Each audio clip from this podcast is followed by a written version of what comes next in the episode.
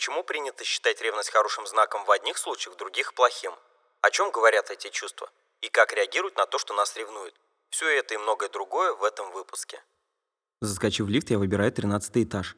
Спустя несколько секунд вместе сводятся двери, я начинаю плавно двигаться вверх. В кабине гуляет сквозняк, просочившийся через решетку вентиляции. Он обдувает меня теплом.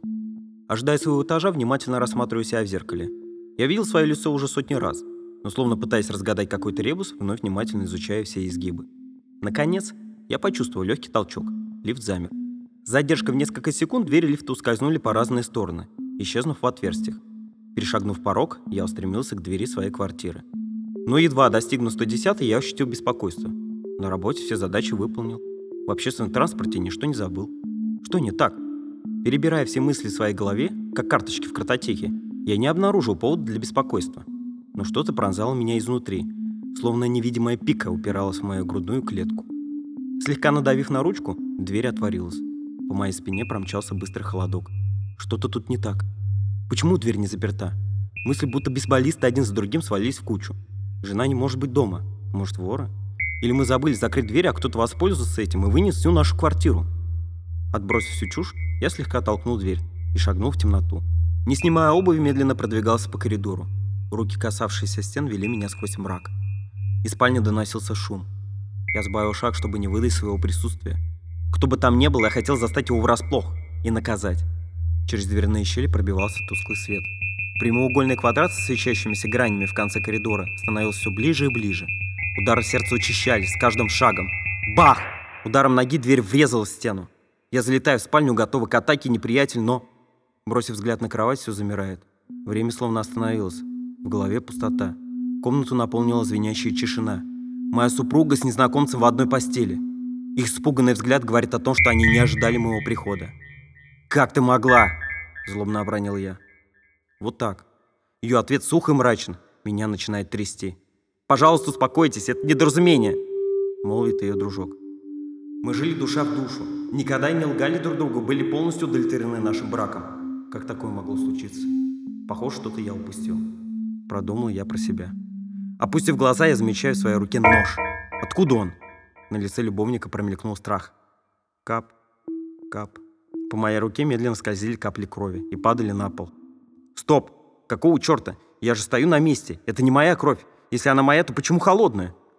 Внезапно комната начала искажаться, словно поверхность воды, в которую кинули камень. Все сильнее и сильнее, пока все вокруг не превратилось в сплошное пятно. Обрывки фраз мелькали в голове. «Как ты могла? Я любил тебя. Не верю, что это произошло с нами».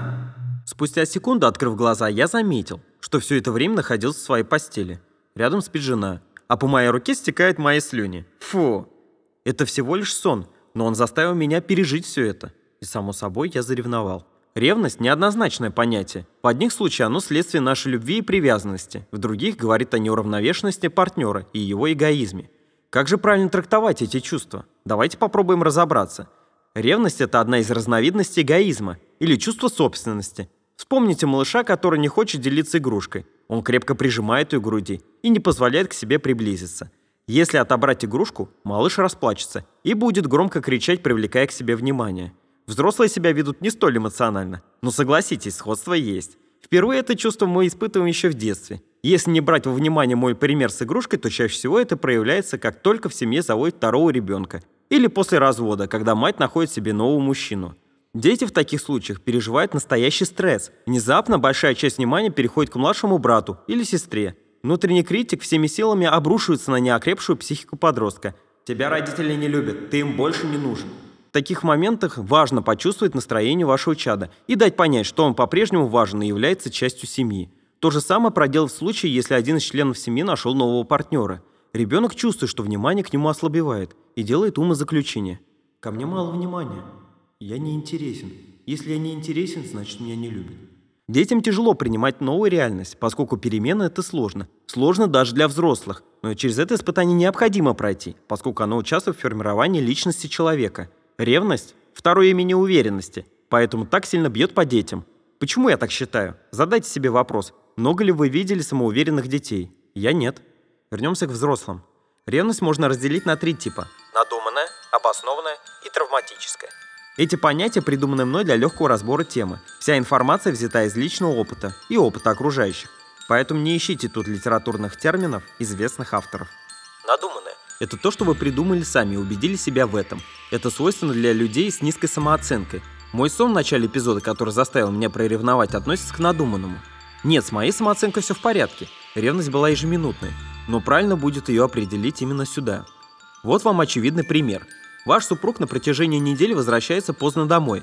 В социальной сети к нему добавил сразу несколько девушек, а внимание к вам ослабло. Ваша фантазия проецирует различные сценарии, которые в свою очередь порождают чувство ревности. В конечном итоге у вас формируется убеждение – он не изменяет. Но что же происходит на самом деле? Давайте взглянем на все это под другим углом. На работу должно приехать начальство с ежегодной проверкой. Ваш супруг возвращается поздно домой, поскольку объемы работы резко увеличились из-за обнаруженных несостыковок с годовым планом. А недостаточное внимание к вам – это следствие усталости. Что касается двух девушек, одна рекламирует пижамы и продвигает бизнес в социальной сети, вторая – ваша сестра. Если у вас нет аргументов, а все предположения основываются исходя из фантазии, значит ревность является надуманной. Бывает так, что подруга или знакомая знакомых развелась из-за измены. Ваш собеседник во всех подробностях описывает несчастный брак пары. И тут что-то внутри вас перемыкает. Вы обращали внимание, что мы примеряем эмоции как одежду? Когда нам рассказывают историю друзья, смотрим кино или читаем книгу, все эмоции героев проецируются на нас. Если вы впечатлительный человек с низкой самооценкой, то очень велика вероятность, что отрицательный опыт из чужой жизни прилипнет к вашей. А вдруг мой тоже изменяет? Не примеряйте роль жертвы. Вот еще один пример. На вашу девушку обращает внимание мужской пол. Где бы вы ни находились, вы чувствуете взгляд окружающих, дающий оценку вашей избранной. Вас это раздражает, голова наполняется гневом.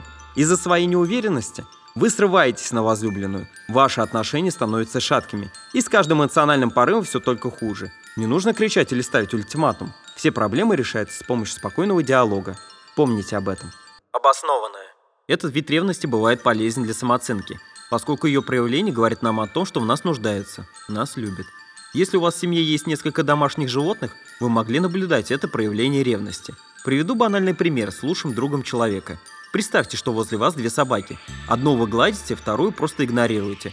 Что произойдет дальше? Ту, на которую вы не обратили внимания, проявит ревность. Возможно, даже огрызнется на своего собрата. К чему я веду? Проявление ревности не всегда есть плохо. Иногда она может подсказать нам о чувствах человека, который всячески пытается их скрыть. Как только любимый человек вас приревновал, вы чувствуете свою власть, влияние на партнера. Но если не дать обратную связь, а просто утонуть в теплых мыслях «я особенная» или «я особенный», вы можете подавить самооценку вашего любимого. Человек ревнует, значит он нуждается в вашем внимании. Уделите ему время. Обоснованная ревность – это та, при которой имеются аргументы, повод для проявления эмоций. Если вы поймали на измене своего возлюбленного или возлюбленную, вам придется сделать выбор – принять или отпустить. Это сложное решение. Любой из них несет последствия и отрицательный опыт. Приняв и простив, мы поощряем все измены в будущем. Если верность больная тема для вас, не стоит этого делать. Ваше эмоциональное состояние будет подавлено, а вместе с ним и самооценка. Союз рано или поздно будет разрушен. Даже если ваша половинка никогда больше не изменит вам, все равно это произойдет. Вы сами разобьете отношения бесконечными напоминаниями о измене. Второе – это отпустить. Так поступить проще, если у вас нет настоящих чувств.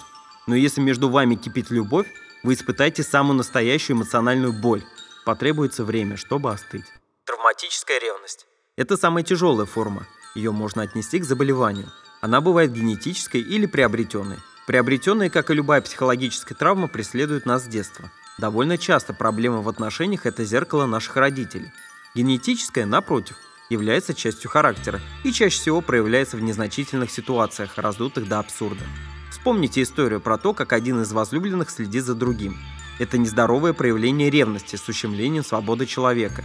Такие люди опасны, поскольку они зациклены на своих чувствах. Но травматическая ревность бывает и другой. Она может хранить под собой почву измены. Это когда ваш партнер изменяет вам или завел интрижку, но в то же время ревнует вас. Подсознание работает таким образом. Я изменяю ей, значит она изменяет мне тоже. На самом деле, человек скидывает с себя ответственность за свои действия, критикуя и подозревая вас во всем.